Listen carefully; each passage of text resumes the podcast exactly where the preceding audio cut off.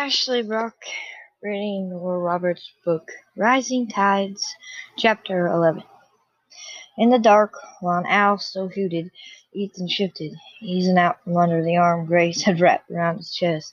In response, she snuggled closer. The gesture made him smile. Are you getting up? she asked in a voice that was muffled against his shoulder. I've got to. It's after five already. You could smell the rain on the air. Hear it coming in the rising wind. I'm going to get a shower. You go back to sleep. She made a sound that he took for assentive and burrowed into the pillow. He moved lightly through the dark, though he had to check himself a couple of times on the way to the bathroom. Didn't know her house as well as his own. He waited until he was inside before turning on the light so the backwash of it wouldn't spill into the hall and disturb her. The room was scaled to match the rest of the house, so small he could have stood in the center and touched each side wall with his hands. The tiles were white, the walls above them papered in thin candy stripe. He knew she'd hung the paper herself. She rented from Stuart Claremont, and the man wasn't known for his generosity of his sense of decor. He had a grin at the orange-billed rubber duck nested on the side of the tub. One sniff at the soap made him realize why Grace always smelled faintly of lemons. While he appreciated the fragrance on her, he hoped sincerely that Jim wouldn't notice the sensuous scent on him. He ducked his head under what he thought of a piss trickle of spray. She needed a new shower head, he decided, and as he rubbed a hand over his face, noted that he needed a shave. Both would have to wait. It was likely not now that things had changed but it was likely that now that things had changed between them, she would let him take care of a few things around the house for her. She always been so blessed and stubborn about accepting help. It seemed to him that even a proud woman like Grace would be less stiff about taking help from a lover than a friend. That's what they were now, Ethan reflected. No matter how many promises he made to himself, would end with one night. Neither of them was built that way, and had as much to do with heart as it did with loins. Taking a step, and that step involved commitment. That's what worried him most. He would never be able to marry her, have children with her. She would want more children. She was fine she was too fine a mother, had too much love to give, not to want them. Aubrey deserved brothers or sisters. There wasn't any point in thinking about it, he reminded himself. Things were the way things were, right now he had a right and a need to live in the moment. They would love each other as much as they could for as long as they could. That would be enough took him barely five minutes to discover that Grace's hot water heater was as small as the rest of the house. Even the miserable trickle of water turned cool, then cold, before he managed to rinse away all the lather. Cheap bastard, he muttered, thinking of Claymore. Switched off the spray and wrapped one of the bright pink towels around the waist. He intended to go back and dress in the dark, but when he opened the door, he could see the light from the kitchen and hear Grace's still sleepy, husky voice singing about finding love just in the nick of time. While the first drops of rain pattered across the windows, he stepped into the scent of bacon frying and coffee brewing. The sight of Grace, wrapped up in a short cotton robe, the color of spring leaves, his heart gave such a hard bounce of joy he was surprised it didn't simply lead out of his throat and land quivering in her hands. He moved quick and quiet so that when he wrapped his arms around her, pressed his lip to the top of her head, she jolted in surprise. I told you to go back to sleep. She leaned back against him, closing her eyes and absorbing the loving thrill of a kitchen embrace. Oh, I wanted to fix you breakfast. You don't have to do things like that. He turned around. I don't expect things like that. You need your rest. I wanted to do it. his hair was dripping, his chest gleaming with wet, sparkling gush of lust. Both Aladdin and Sharky. Today's special. I appreciate it. He bent, intending to give her one soft morning kiss, but it deepened, lengthened until she was on her toes, straightened against him. He had to pull himself back, block off the rushing need to tug off the robe and take her. The bacon's gonna burn, he murmured, and this time pressed his lips before it. I better get dressed. She turned the bacon briskly to give him time to cross the room.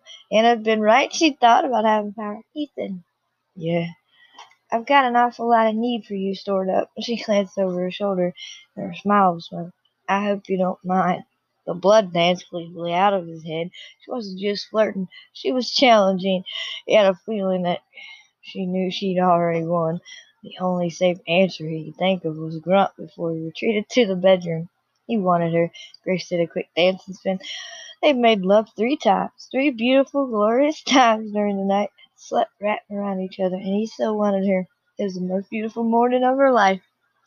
Rained all day. The water was rough as the tongue of a shrew, and just a light lead a lash. Ethan fought to keep the boat on course, and was glad he hadn't let the boy come with him.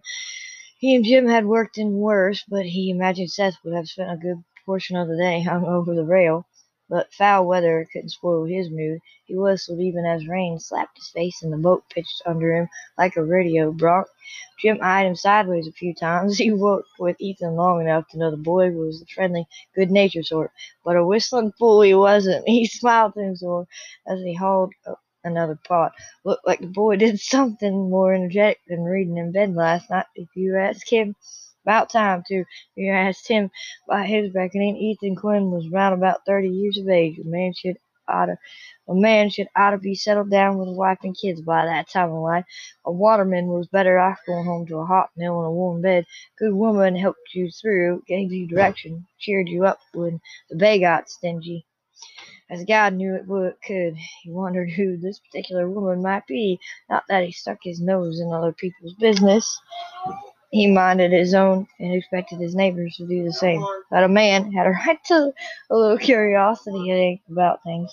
He pondered on how to bring the subject around when an under the limit she crab found a tiny hole in his glove and snapped before he could toss her back. Little witch, he said with a wince, but without much heat. I get you? Yeah. Jim watched her splash back into the wave. I'll be back for you before the season's over. Looks like you need new gloves there, Jim. The wife's picking me up some today. He shoved the phone. Owl wives they use for bait in the trap. Sure helps makes to know you got a woman to do for you some. Mm-hmm. Ethan shoved the steering stick with one hand, picked up the gaff with the other, time to chop in the distance. Man spends the day working on the water. It's comfort to know his woman's waiting for him. A little surprised that they were having a conversation. Ethan nodded. I suppose. We'll just finish up this line, Jim, then head in. Jim curled the next pot, let the silence settle between them. A few girls were having what Jim thought was a pissing match overheard, screaming and diving and threatening each other over loose fish pots. You know, me and Bess, we've been married 30 years come next month. Is that so? Steady's a man, a woman does. Wait too long to marry, though. Get set in your ways, I guess. Been around 30 now, wouldn't you, Captain? That's right. Don't want to get set in your ways. I'll keep that in mind. Ethan told him to shut off the go. Jim merely sighed and gave up. When Ethan wandered into the boatyard, Kim was at the skill saw, and three young boys were standing in the hall or pretending. Standing in the hall or pretending to. You hire a new crew. He then said Simon trotted over to investigate. Cam glanced to where Seth chattered away with Danny and Will Miller. He keeps them out of my hair. Give up crabs today. Cooled in enough. Pulled out a cigar and lit it while he gazed thoughtfully out the open corridors. Rain's coming down pretty hard. Tell me about it. Cam said in a cruising scowl toward the streaming, streaming windows. That's why those three were in my hair. The little one will talk your ears blue. If you don't have the others doing something to keep them busy, they make trouble out of thin air. Well, Ethan puffed out smoke. Watched the kids and Simon. Sent Simon into ecstasy with rough rubs and scratches. At the rate they're going, we'll have the hall sanded down in ten or twenty years. That's something we have to talk about. Hiring on those kids for the next two decades? No, work. It was a good time as any take a breath. Cam stomped, stooped and pumped iced tea out of the cooler. I got a call from Todd Barnett this morning a friend of yours who's wanting a fishing boat. That's right. Now Barnett and I go back a ways. He knows what I can do. He offer you another race. He had Cam cameos, cut the dust in his throat with the sweet tea, turning it down its stung, but the sting had eased more quickly this time around. I made a promise here, I'm not breaking it. Ethan tucked a hand in his back pocket, looked toward the boat. This place, this business had been his dream, not Cam's, not Phil's. I didn't mean it that way. I guess I know what you put away to pull this off. We needed it. Yeah. But you're the only one who's given up anything to make it happen. I haven't bothered to thank you for it. I'm sorry for that. Ethan bit every bit as uncomfortable as his brother, Cam stated the boy. I'm not exactly suffering here. The business is going to help us get permanent guardianship of Seth. And it's satisfying on its own account. Of course, Phil's bitching about our cash flow every time you turn around. That's his strength. Bitching? Ethan grinned around the cigar his teeth. Yeah, and cash flows. You and me, we can never pull this off without him nagging on us about the details. we may have more for him to nag about. That's what I started to tell you. Barnett has a friend who's interested in a custom catboat. He wants fast and he wants pretty, fitted out and sold by March. Ethan frowned, work timetables in his head. It's gonna take us another seven or eight weeks to finish this one, and that puts us into end of August, beginning of September. Secretary, sep, blah, September. Calculating, he leaned back against the wood bench, his eyes narrowed against the smoke. And we got the sports fisher. I can't see us finishing off before January, and that's pushing. That does that doesn't give us enough time to deliver. No, not the way things are. I can give it full time, and after crab season's over, I imagine you'll put in more hours here. Oystering isn't what it was, but you'll have to decide if you can juggle more time off the water, Ethan, and in here. He knew what he was asking. Ethan didn't live on the water, just live on the water. He lived for it. Philip, Philip's gonna have to ha- make some hard decisions for before much longer too. We're not gonna have the cash to hire on laborers for a while yet. He blew out of breath. Unless we count on a couple of kids, this friend of Barnett's isn't ready to commit. He's gonna come down and take a look at the place and us. What we've got here. Figure we make sure Phillips around as we talk him into a contract and a deposit. Ethan hadn't expected it to happen so soon. Have one dream grow and steal from the other. He thought of the chill winter months spent dredging the rise and fall of the skipjack from a hard crop chop along, often frustrating search for oysters, for rockfish, for a living. A nightmare for some, he supposed, but open glory for him. Took the time to look around the building. The boat nearly finished, waiting for willing and able hands under the hard overhead lights. Such drawings were framed in the wall and spoke of dreams and sweat. Tools, still shiny under a coat of dust, silent, waiting. Boats by Quinn, he mused. If you want to grab a hold of one thing, you have to let go of another.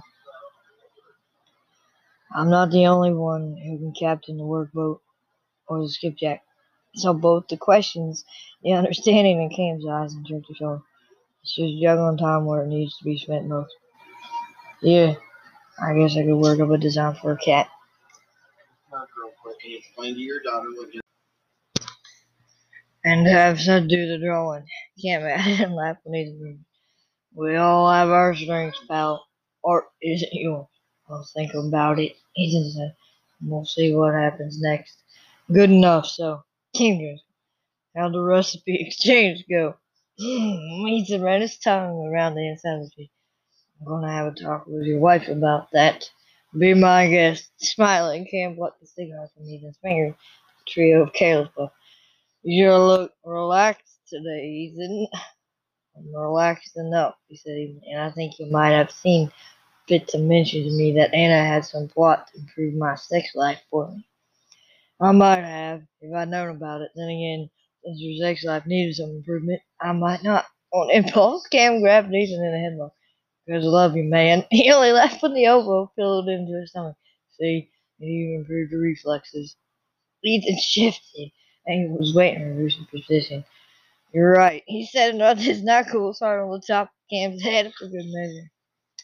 Since it was his night to cook, Ethan added an egg to a bowl of ground beef. He didn't mind cooking. It was just one of those things you did to get through. He harbored a small, selfish, and purely carnivorous hope that Anna will take over the kitchen duties as a woman of the house. She squashed that hope like a bug. Of course, having her around did spread out the chore. The worst of it, as far as he was concerned, was figuring out the menu. It was different coat from cooking. It was different from cooking for himself. He learned quickly enough that when he cooked for a family, everybody was a critic. What is that? said the man when he's in oatmeal and meatloaf. Looks like crap to me. Why can't we have pizza? because we're having meatloaf. Seth made a gagging sound as Ethan dumped some tomato soup into the mix. Gross! I'd rather eat dirt. There's plenty of it outside. Jeff shifted from foot to foot, rose up to his toes to get a closer look at the bowl. Rain was driving him crazy. There was nothing to do. He was starving to death. He had six million mosquito bites, and there was nothing but Kid Crud news on TV. When he listened, listed this littery of complaints, Ethan really felt go bug Cam. Cam had told him go bug Ethan. Seth knew from hard experience that took much longer to bug Ethan than Cam. How come you put all that crap in there if it's called meatloaf? So it doesn't take little crap when you eat it. so it doesn't look like crap when you eat it. I bet it does. For a kid who only months before had known where his new meal was, his next meal was coming from, Ethan thought darkly Seth had gotten mighty particular, and sit, instead of saying so, he aimed a single sharp dart. Cam's cooking tomorrow. Oh man, poison! Seth rolled his eyes dramatically. Travis started staggering around the room. Ethan might have been mildly amused if the dogs hadn't gotten into the act by scrambling and barking wildly. By the time Anna walked in, Ethan had the meatloaf from the oven and was dumping aspirin into his palm. Hi, miserable day. Traffic was filthy. She raised an eyebrow at Ethan down the pills. Headache, huh? All day rain can sure give you one. This one's name said. Oh, who concerned. She poured herself a glass of wine and prepared to listen. There's bound to be periods of stress and difficulties. He has tremendous amounts to overcome in his belligerence and defense. Did nothing but complain for the last hour. My ears are still ringing. Doesn't want meatloaf. Ethan muttered and snagged a beer from the fridge. Why can't we have pizza? He ought to be grateful somebody's put food in his belly. Said he's saying it looks like crap and will likely taste worse. and he gets the dogs all fired up so he can't even work in peace for five damn minutes. That's something. He ought to be grateful somebody's putting food in his belly instead he's saying it looks like crap and will likely taste worse. Then he gets the dogs all fired up so I can't even work in peace for five damn minutes. And he trailed off, silly eyed, when he saw me. Easy for you to be amused by it. I am. I'm sorry, but I'm even more pleased. Oh, Ethan, it's so wonderful, normal. He's behaving just like an annoying ten-year-old after a rainy day. A couple of months ago, he'd been spent that time soaking in his room instead of giving you a headache. It's such a tremendous progress. progressing into a pain in the ass. yes, he felt tears of delight. Isn't it marvelous? You must have been really annoyed if it was enough to try your unflappable patience. At this rate, he'll be a terror by Christmas. And that's a good thing. Yes, Ethan, I've worked with children who haven't faced nearly the misery Seth has, and it can take them so much longer to adjust. Even with counseling, you and Cameron Phillips have been done wonders for Seth. Cooling off, Ethan sipped his beer. You had a hand in it. Yes, I did, which makes me as happy as on a professional level as I am on a personal one. And to prove it, I'll give you a hand with dinner, so saying. She shrugged out her jacket and began to roll business. What did you have in mind to go with the meatloaf? Planned on sticking some potatoes in the microwave because it didn't require any fussing. Maybe digging some frozen peas out, but I thought maybe some of those cheesy noodles you make would go nice as a side dish. The Alfredo, cholesterol city, added to meatloaf, but what the hell, I'll fix them. Why don't you sit down until the headache passes? Already have, but it seems smarter not to mention it. He sat, prepared to enjoy his beer, beer and fix his sister-in-law's wagon. Oh, Grace said I should thank you for the recipe. She'll let you know how it turns out for her. Oh, turning to hide satisfied smile, Anna reached for her neighbor. Yeah, I got the fried chicken, chicken makings for you. Stuck it in the cookbook. He held his own smile with his beer when he heard her head shiver. You, oh, well, I have given it to you last night, but it was late when I got back, and you were in bed. I ran in the gym when I left Grace's. Jim's puzzled annoyance showed clearly on her face. I went over to his place to help him tune up this outboard that's been giving him trouble. You were at Jim's last night. Later than I meant to, but was a ball game one. The O's were playing out in California. She could have cheerfully smashed him over the head with his own beer bottle. You spent last night working on an engine and watching a ball game. Yeah, Ethan Vincent. Like I said, I got in kind of late. It was a hell of a game. She left out of breath. Yanked open the refrigerator to get out cheese and the men. She muttered, all of them idiots. What's that? Nothing. Well, I hope you had to find time watching your baseball game while Grace was home alone, miserable. I can't remember enjoying myself more. One extra inning. She was grinning now, just couldn't help it. She looked so flustered and furious and was trying desperately to hide it. Well, hot damn. Minutes she to get the fettuccine out of the cupboard and saw his face. She turned slowly, holding the package. You didn't come over to Jim's to watch a ball game last night, didn't I? He lifted a brow, glanced thoughtfully at his beard, and said, You know, come to think of it, you're right. That was some other time. You were with Grace. Was I? Oh, Ethan! With a clenched teeth, she slowed the package down. You're making me crazy. Where, where were you last night? You know, I don't believe anyone's asked me that since my mother died. I'm not trying to pry. Oh, you're not. All right, all right, I'm trying to pry, and you're making it impossible to be subtle about it.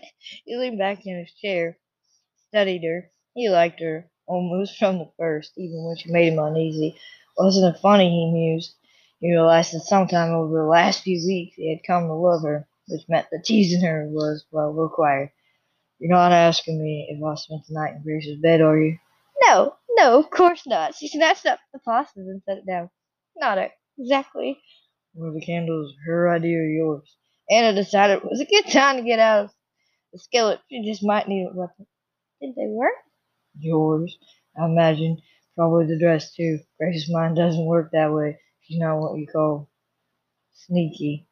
Ain't at home to, to make her cheese sauce. And it was sneaky, underhanded meddling to send me over there that way. I know it, but I'd do it again, more skillfully next time, she promised herself. You can be annoyed with me all you want, Ethan, but I've never seen anyone more in need of some meddling. You're a pro at it. I mean, being a social worker, you make a living meddling people's lives. I help people who need it, she said, firing up the skillet. God knows you did. She yelped when his hand dropped on her shoulder. She half expected him to give her a quick shake, so when he kissed her cheek, she could only blink at him.